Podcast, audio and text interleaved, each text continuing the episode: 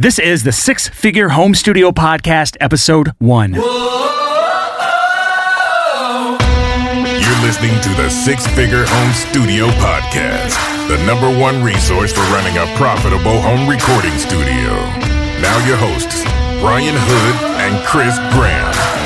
Hello and welcome to the very first episode of the Six Figure Home Studio Podcast. I am your host, Brian Hood, and I'm super excited to bring this podcast to your earbuds today. The entire point of this first episode is just for me and Chris, my co-host, which you're going to meet in a second, to break down the why behind this podcast. What is the point of it? Why do we want to do it? What is in it for you as the listener? And I think we touched on a few key points today. We may have gone off in the weeds in a few areas, but the gist of today's episode is this. The industry has changed drastically over the past 5 to 10 to 15 years, and that has opened up some massive opportunities for you as the listener, the solo home studio owner or soon-to-be home studio owner. And we dig into that more into the episode. The other thing that we talk about in this episode is how much educational resources like podcasts have been crucial to not only my success, but my co-host's success. And to just give some sort of brief introduction to my co-host, his name is Chris Graham, and he runs a website called ChrisGrahamMastering.com. He is a fellow six-figure home studio owner, and I chose him as my co-host because he is super knowledgeable about a lot of areas in business and life, leadership, paid advertisement, systemization, automation, and just being a decent human being. He's smarter than me. He's more well-educated than me. He's got that college education, and the man likes to talk, which is awesome for podcasts. You will learn a lot more about Chris in a future episode where I actually interview him, but that's enough for now. Without dragging this intro out any further, let's just go ahead and move into the actual episode right now. Let's talk about this. Why do we need another freaking podcast in a recording studio space? What are we doing that's going to be different than anything else that's out there? Why do we need another podcast? And why do people want to listen to this podcast? I would say what this podcast does that other podcasts don't do, and more specifically, what an education in audio won't do, is we address the lie. And the lie is, if you build it, they will come. If you are good at something, people will hire you. And all you need to have is passion.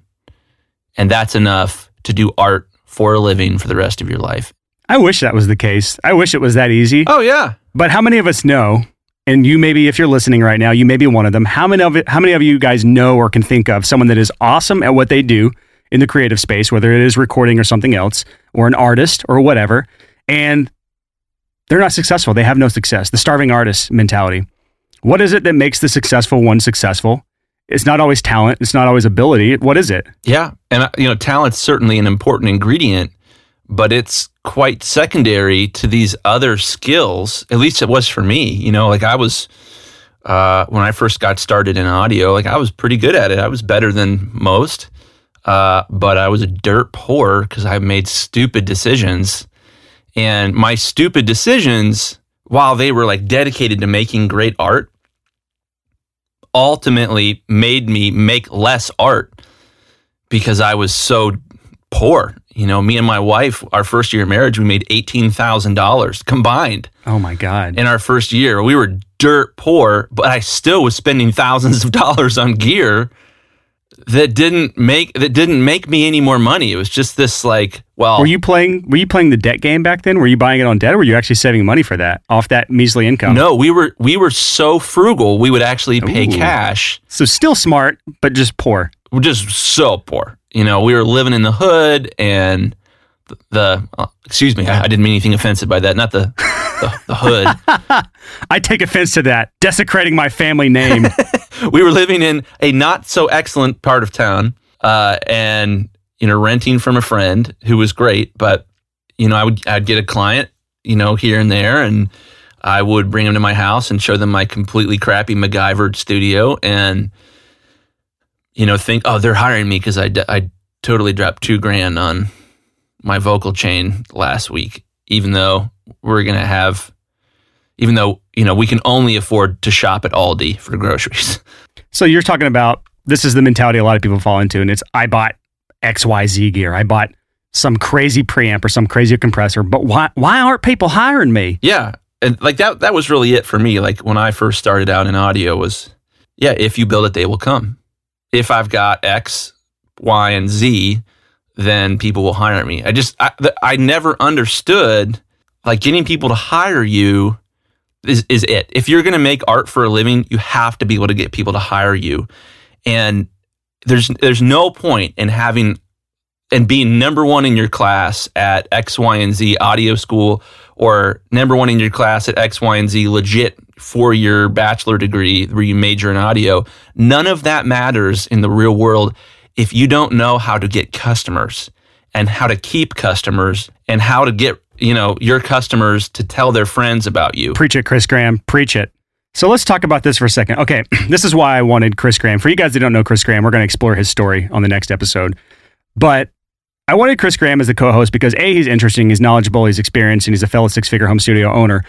But he also has a very different background than me as far as his education. He is college educated. I didn't go to college. I didn't have no college education. So I wanted a smart man on my podcast as a co-host. But so here's the situation, though. My stance on college is very anti-college. Chris has a mixed opinion on it. However, he can share his opinion however he likes, and he can slice and dice it however he wants. But at the end of the day, I don't think it's a wise investment to go to college for audio engineering specifically, because to take that money, and I've talked about this in past emails, I'll probably even make a video or article or something about this, because if you take that money and that time and that effort, and you spend that time and money and effort in a city like Nashville or LA or New York, and you put it in a real world application where you're meeting people, you're recording bands, and you're just doing it instead of waiting it for it to come to you, you're going to be much better off in the long run than someone who goes into massive, massive debt. Now, however, I will say this. If you have a scholarship and somehow it's paid for you already, and you don't have access to put that money into your studio instead or do some other alternative thing, go for it. Do it if that's what you're passionate about. But I just think there are very few scenarios where audio engineering degree makes sense.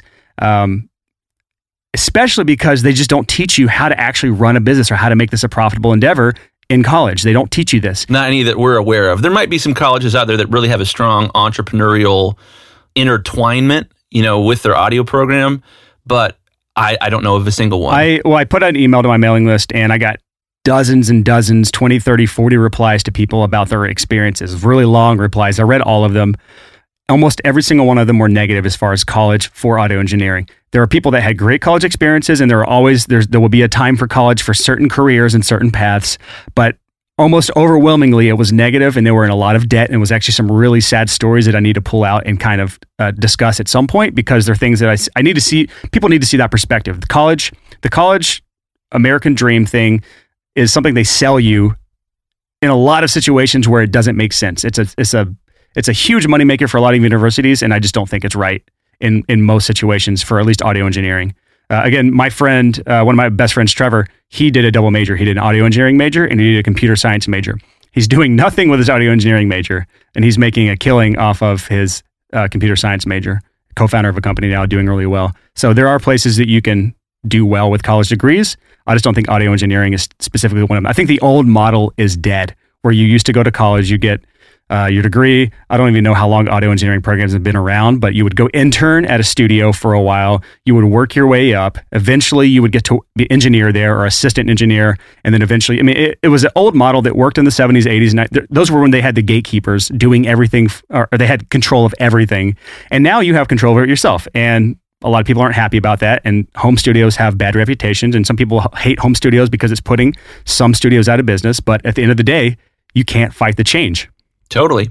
And I totally agree with everything you said. I think if you're going to college and you're doing it without debt and you're majoring in audio, ideally you're double majoring, you know, like your friend Trevor did.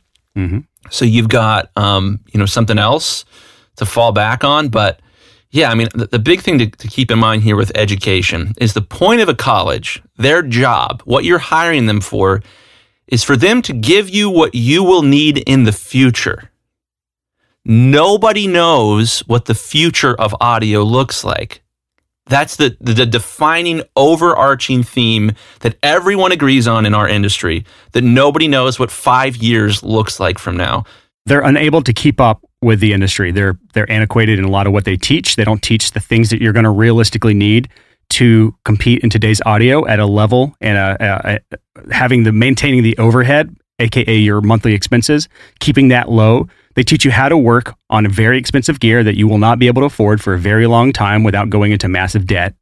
And when you come out, a lot of times you don't have a clue, or at least you don't have the good knowledge base on what to do on a cheaper level, or at least your idea of what is acceptable in the studio is skewed because you've been working on such nice gear for so long. Yeah. And again, I want to say this: I don't have an audio engineering degree. I didn't go to college for this, so I may be also skewed in what my thoughts are, and that's why I wanted Chris, because he has an alternative viewpoint, because he actually has an audio engineering degree, right? Yeah, so I do, and I have very fond memories of college. I had a blast, and the place where I went to Ohio University, and my advisor there, God bless him, let me do a lot of independent study.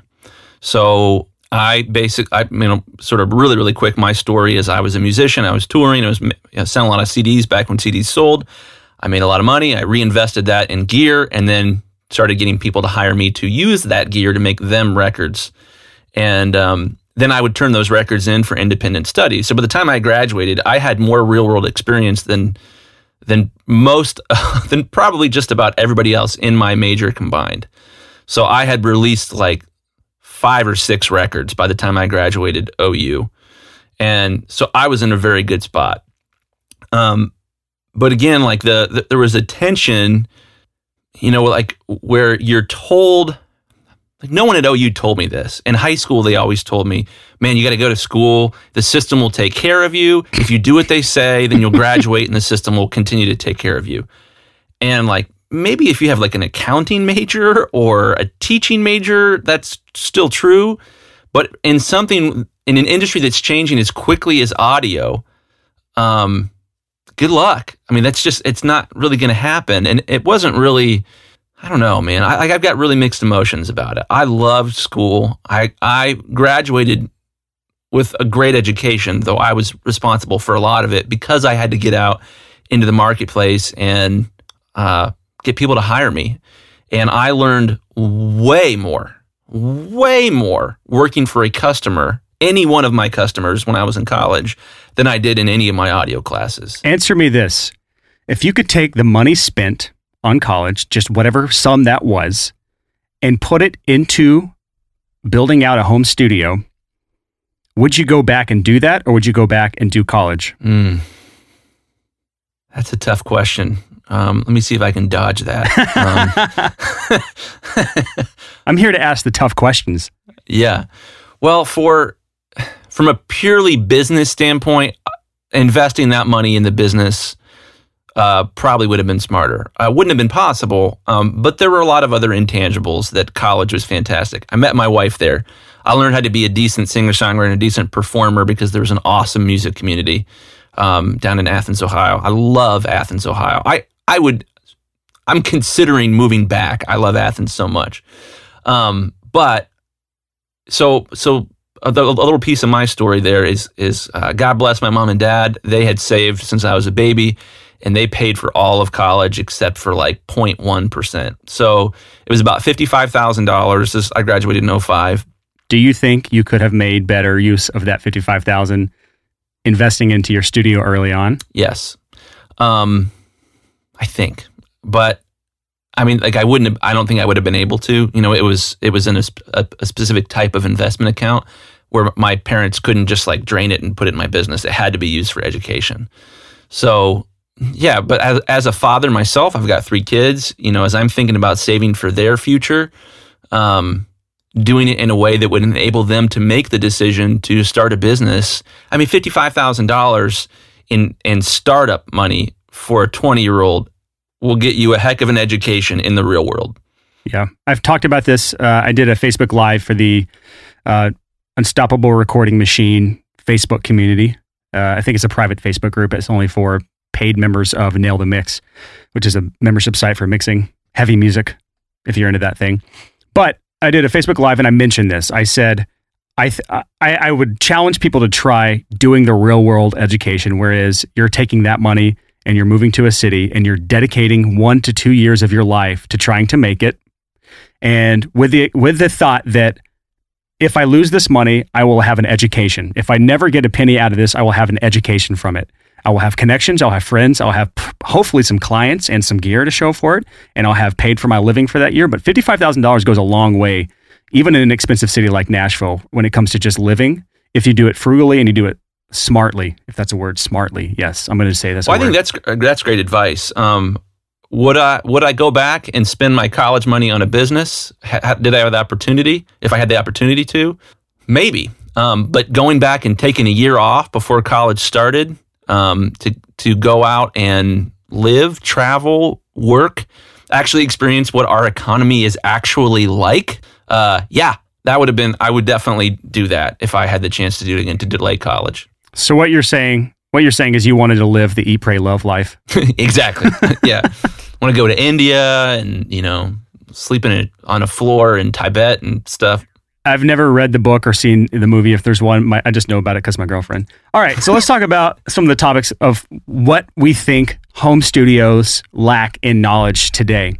The things that they need to know that they don't know. We clearly can't cover everything because it's just the first episode of many to come, hopefully.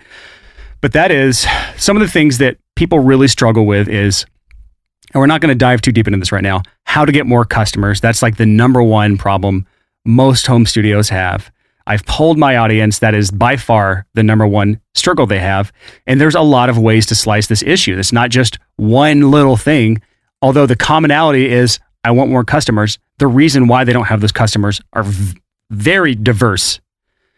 What do you have to say about this, Chris? What are some of the common mistakes for home studios when they struggle? Well, I'm passionate about this issue, and I feel like I can be a lot more direct with this. And that I think one of the biggest reasons that most studios don't have as many customers as they want is it's not that they're doing something wrong. It's that their philosophy is wrong. And there's a prevalent, yeah. That's the word we'll use today, prevalent. Words are hard this morning. There's a prevalent idea in the creative community, and it's connected to this, if you build it, they will come. And it's this obsession with what are you worth? And this obsession with, well, if I get paid to do XYZ creative activity, that validates that I am this guy that I want to be, or I am this girl that I want to be. And this isn't an audio issue. This is true in graphic design, in animation, in logo design, in photography. It's all, well, I just want to be a professional. Well, why do you want to be a professional? It's not because you love it so much. You want to be validated by people giving you money. And in our society, that's how we validate people. You're a good actor if you're a professional. You're a good audio engineer if you're a professional. That, I think, starts to get at a big part of the issue of why most people are unsuccessful. They're not aiming at success. They're aiming at validation. Ooh. And that, I'm preaching to myself from 10 years ago of, I just wanted validation. That's all I wanted. And it's why I was unsuccessful. So I think the reason that most people lack customers is this obsession with, I want to be paid what I'm worth. And I like to talk to people, I like to mentor younger audio engineers and small business owners. And when in the creative field, there's always this obsession with, I want to be paid what I'm worth. And I explain to them, okay, well, it's not so much what you're worth, it's what can keep you going. If you're really, truly passionate about making kick-ass art, you need a lot of clients to keep that train rolling, man. So you have to price yourself low so that you get enough work to continue. And one of the things I like to talk about a lot is this idea of under-promise, over-deliver. So I think, and Brian, one of the phrases you've used a lot with me is adding value. When you're providing a service for someone, you have to give them more than what they bargained for. Not less, but more than what they bargained for so that they'll hire you again and tell their friends. And I think what I see a lot is in studios where they lack the amount of customers that they want, it's because they don't give them more. They don't give the customer more than they bargained for. They give them either just exactly what they agreed on, or most of the time, what they agreed upon and 2 weeks late. So let's talk about a couple things. Let's unwrap that just a little bit for those of you listening. First of all, adding value. I always tell people, I've been recently telling people this. early in your career, or really at any point, when it comes to trying to maximize your price, it's a losing proposition. Always be willing to leave a little bit of money on the table, especially, and this is for you younger guys, or newer guys at least, especially when you're new. People that are trying to get exactly what they're worth are trying to extract exactly as much value as they're adding, and that leaves no additional value remaining. And value, I would say, is a very nebulous term. It's something that it's hard to define, but what can you do to go above and beyond what you're being paid right now, especially early on, because you want those people to become advocates for you and your studio. So if you've gone above and beyond what they've paid for, they're going to love you and they're going to recommend their friends to you because you have done a great job, not only a great job, but you've also given them a much higher value than what they've paid you. But going back to the being paid, the pricing yourself low, like you talked about, there's a couple ways to slice this. And maybe I want to play the devil's advocate here a little bit. Pricing yourself low, what do you mean by pricing yourself low? Well, I think you have to price yourself low enough to make sure that you stay in business, to make sure that you have a continual source of customers. And you also have to price yourself low so that you have margin to deliver more value than you're worth. It's when I go to a restaurant and I order something, and say it's a $10 hamburger, and I eat the hamburger, and I say, yeah, that hamburger was about a $10 hamburger. I'm not going to tell anybody about it. I'm not going to tell my friends. It's true. I'm not going to get on Yelp. I'm not going to post a review. But if I go to a restaurant and I order a $5 hamburger, and that hamburger tastes like a $10 hamburger, I will tell everybody. I will get on Facebook immediately. I will post an Instagram picture of the hamburger. I'll post, a picture of whatever on Yelp. Like, I will go above and beyond because, oh my gosh, this is such a good deal. Everybody, come over here. Check it out. This place is awesome. So I feel like for a lot of audio guys, what they're notorious for, and graphic designers, most of my friends are graphic designers. I don't know why. It's weird. But graphic designers are in the same boat of, we in the creative community, we often overpromise and then underdeliver. We're notorious for that as a community. Which is a recipe for failure. No long-term success. Yeah, you will never get customers if your reputation is, well, he promises more than he delivers. Look at it this way. I tell people this. When you add value to someone, say you leave that $5 on the table as a hamburger restaurant owner, and you could have charged 10, it's worth 10, but you charge 5. Well, you're saying, well, he's leaving half the value on the table. That's bad business. Well, look at it from the other perspective. You're going to tell all your friends. So now all these people are coming to the restaurant. They're going to tell all their friends. So you have this web of referrals coming to you now. I wouldn't say always leave 50% on the table. There's no formula to this 50%, at all. Yeah.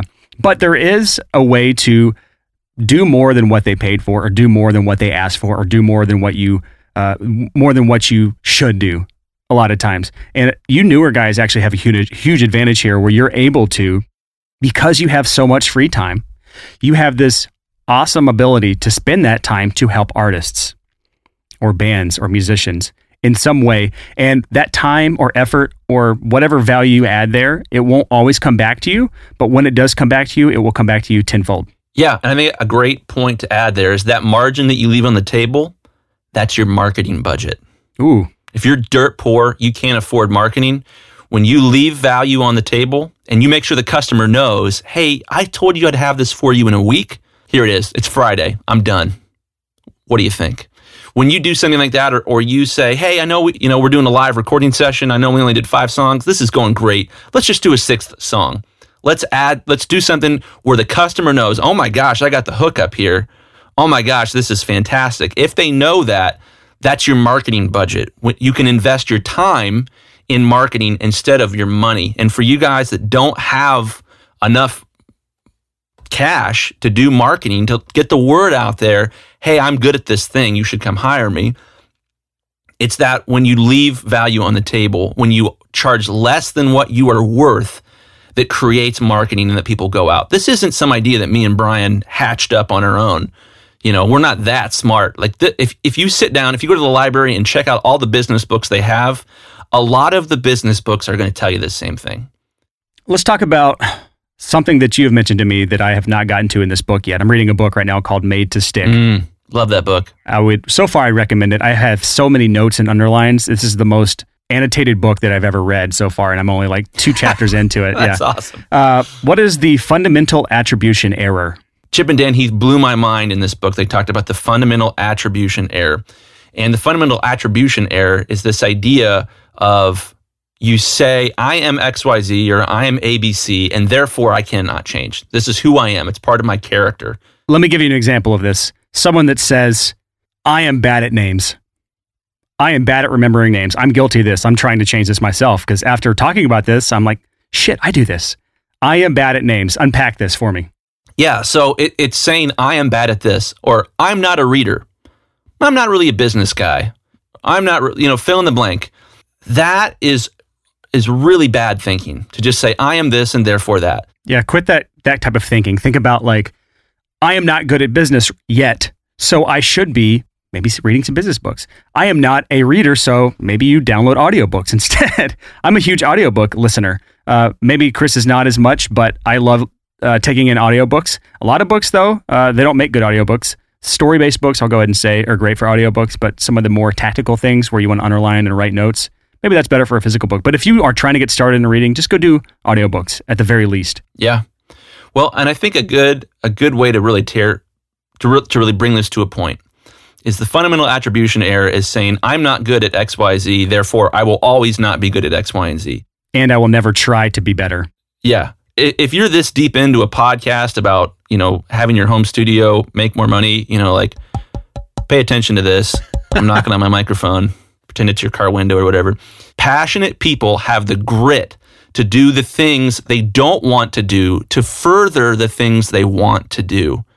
And 99 times out of 100, that's listening to a podcast, reading a book, watching documentaries. It's taking in more information.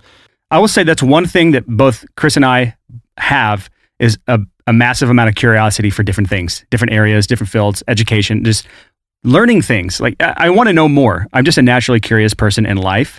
And I just think that's an awesome way to be as a human being, is just infinitely curious about everything. Why? Ask why always. Totally. But I guess what I'm trying to say, it is one of the most fun things in the world to see somebody who was interested in something, sort of passionate, to suddenly take the bull by the horns and to start self-educating. They start buying books on Amazon. They start listening to podcasts. They start getting audiobooks. They start watching every documentary on the subject they can find on, all over the internet. When you see someone take the bull by the horns and become, the word is autodidactic. It means to self-educate. When you see someone become an autodidactic, I'm probably pronouncing that wrong, so we'll have to edit that out. If it's fine. No, don't even do it. It's just, if it's pronounced wrong, it's just proof that you don't have to be the most talented person in the world to get ahead. You can be dumb like me and still pull this off, but you have to be a self-educator. And it's when passion drives you to self-education, that's the root of all success. Let's talk about a couple other things before we start to wrap this up. Reasons we want to have this podcast, why we think this podcast can be helpful to you guys and girls. And that's, learning the hard way is not always the best way. It is a good lesson. I've learned a lot of my most memorable lessons the hard way. And that's, I say by default, how I learn. But when I can see other people's mistakes and hear people talk through their errors and their pains and frustrations and what they did to overcome that or to avoid those things, if there's any other way I can learn besides the hard way, I want to learn that way. And I want anyone listening to this to, when they're listening to guests, which we're going to go over the show format and what we have planned for the future, if you can learn the easy way from other people's hard learned mistakes, lessons, whatever, I want that to be something that you can take away from this. Yeah. You might even go on to say, if you've been learning the hard way, hopefully you've learned the hard way that learning the hard way is not always the best way. And I learned the hard way that the hard way isn't always the best way. And wow, all the problems I have in my small business or making my passion into a career, there's a whole lot of books about that. And a lot of them are fantastic. And it doesn't even really matter which one you pick so long as you just start. you know, you start self-educating. And that is it for the very first episode of the Six Figure Home Studio Podcast. But before I just leave you off, I kind of wanted to give you an idea of what we hope the format of the show to be in the future. This is just what we hope. It could change drastically. We could end up cutting things out or not doing things that we plan on doing, but this is the gist of what we plan to do or hope to do. We obviously want to interview other home studio owners or other successful studio owners that we can learn from. If there is someone that has a studio that we can learn from, whether it's a commercial studio or a home studio, whether they're well-known or whether they're unknown, I want to interview them. We both want to interview them. So if you have anyone to suggest, I'm going to tell you how to contact us in a second. But while interviewing other studio owners or people in the music industry are awesome, that's not necessarily where we want all of our interviews to go. We still want to interview what we would consider an expert at something that is valuable to our audience, something that is valuable to you. And that opens up a very, very big world of possibilities. There can be people not even remotely close to the music space, but have some sort of valuable information to teach us as business owners, because business is universal. There are small changes, whether you're a freelancer or whether you're running a massive corporation, but the fundamentals and principles are very much the same between a CEO of a Fortune 500 company when it comes to self-improvement, leadership, that kind of thing, and a solo entrepreneur that is just trying to get started in his parents' basement. There are a lot of similarities in the things you need to learn to be successful. We want to interview those people as long as we think it will be helpful for you. So if you have people that you would like us to interview, this is where I'm going to ask you to contact us in a second. I'll give you the way to do that. We don't know how many of these interviews we're going to do. It depends on how valuable they are to you and what sort of feedback we get from you. Again, we're going to talk about how to submit feedback to us because this is super important in a second. But we don't plan on stopping at just interviewing successful studio owners or successful businesses outside of the home studio world, whether that's social media experts or paid advertising experts or psychology experts, whatever that happens to be. We also want to interview what I would consider a struggling home studio owner. And this is what we call hot seat episodes. I honestly think these will be one of the most valuable types of episodes that we can do because it's us sitting down, Chris and I sitting down on a recorded interview, walking someone that is struggling through their problems. It allows us to dig deep into the issue that they're struggling with or issues, and then you can just sit in like a fly on the wall to kind of see what conclusion we walk them to. But like we mentioned earlier in today's episode, learning from other people's mistakes is the best way to learn because it allows you to keep from learning the hard way. But by doing these hot seat episodes, it not only gives you listeners a chance to listen to us talk through the struggles of someone exactly in the same position as you, it also opens up the opportunity of perhaps you being the person we interview. So if you are interested in getting in the hot seat, we'll talk about how to contact us for that in a second or 30 seconds. And then finally, we plan to do the occasional just duo or solo episode, depending on our travel schedules or whatever. Chris and I will sit in for short in-between episodes, as they are called in the podcast world, in between the major episodes or the long episodes, maybe 10, 15, 20-minute episodes of Chris and I walking through one specific lesson. These will probably be more actionable and focus on one specific topic because I know interviews can kind of go all over the place and hopefully leave you with some sort of step you can take in your business or life to improve. But this is the super important part of this episode. Podcasts are very much a one-way conversation between Chris and me, and it goes off into the world with no feedback. Generally, podcasts are very much one way. It's hard to get feedback from anyone on these types of things. It's a one-way conversation. It's very awkward for us. We're just, right now I'm sitting in my studio talking to a microphone alone. There's not a soul in sight. And the last thing Chris and I want to do is create a podcast around what we think you want or around what we think you need. And we definitely do not want to create a podcast if no one wants it. If this is not something that you think is going to be helpful for you, or if you do think it's something that's going to be helpful for you, we need your feedback. And this is where, if you look at the last things I said about all these different reasons to contact us, you can reach us at podcast@thesixfigurehomestudio.com. And Chris and I will read every single email. If you want to suggest a guest, if you want to suggest an idea for the podcast, if you just want to tell us that you want the podcast in general, we want that sort of feedback from you. Again, we're in an echo chamber right now. We're just coming up with ideas of what we think will be helpful for you based on what we think our audience wants or needs. And if you don't want this, tell us that. If you don't need this, tell us that. If you have some great ideas on what we could do to help you in your struggles, ask us. You can email us at, again, podcast@thesixfigurehomestudio.com. Coming up on the next episode is my interview with Chris. You're going to get to hear his backstory, what he did to become successful, what his pivotal point was in his career, and how he uses paid advertising to fuel his business. Again, we're releasing at least the first 3 episodes at the same time, so you'll be able to binge the next one immediately. But that is it for the first episode.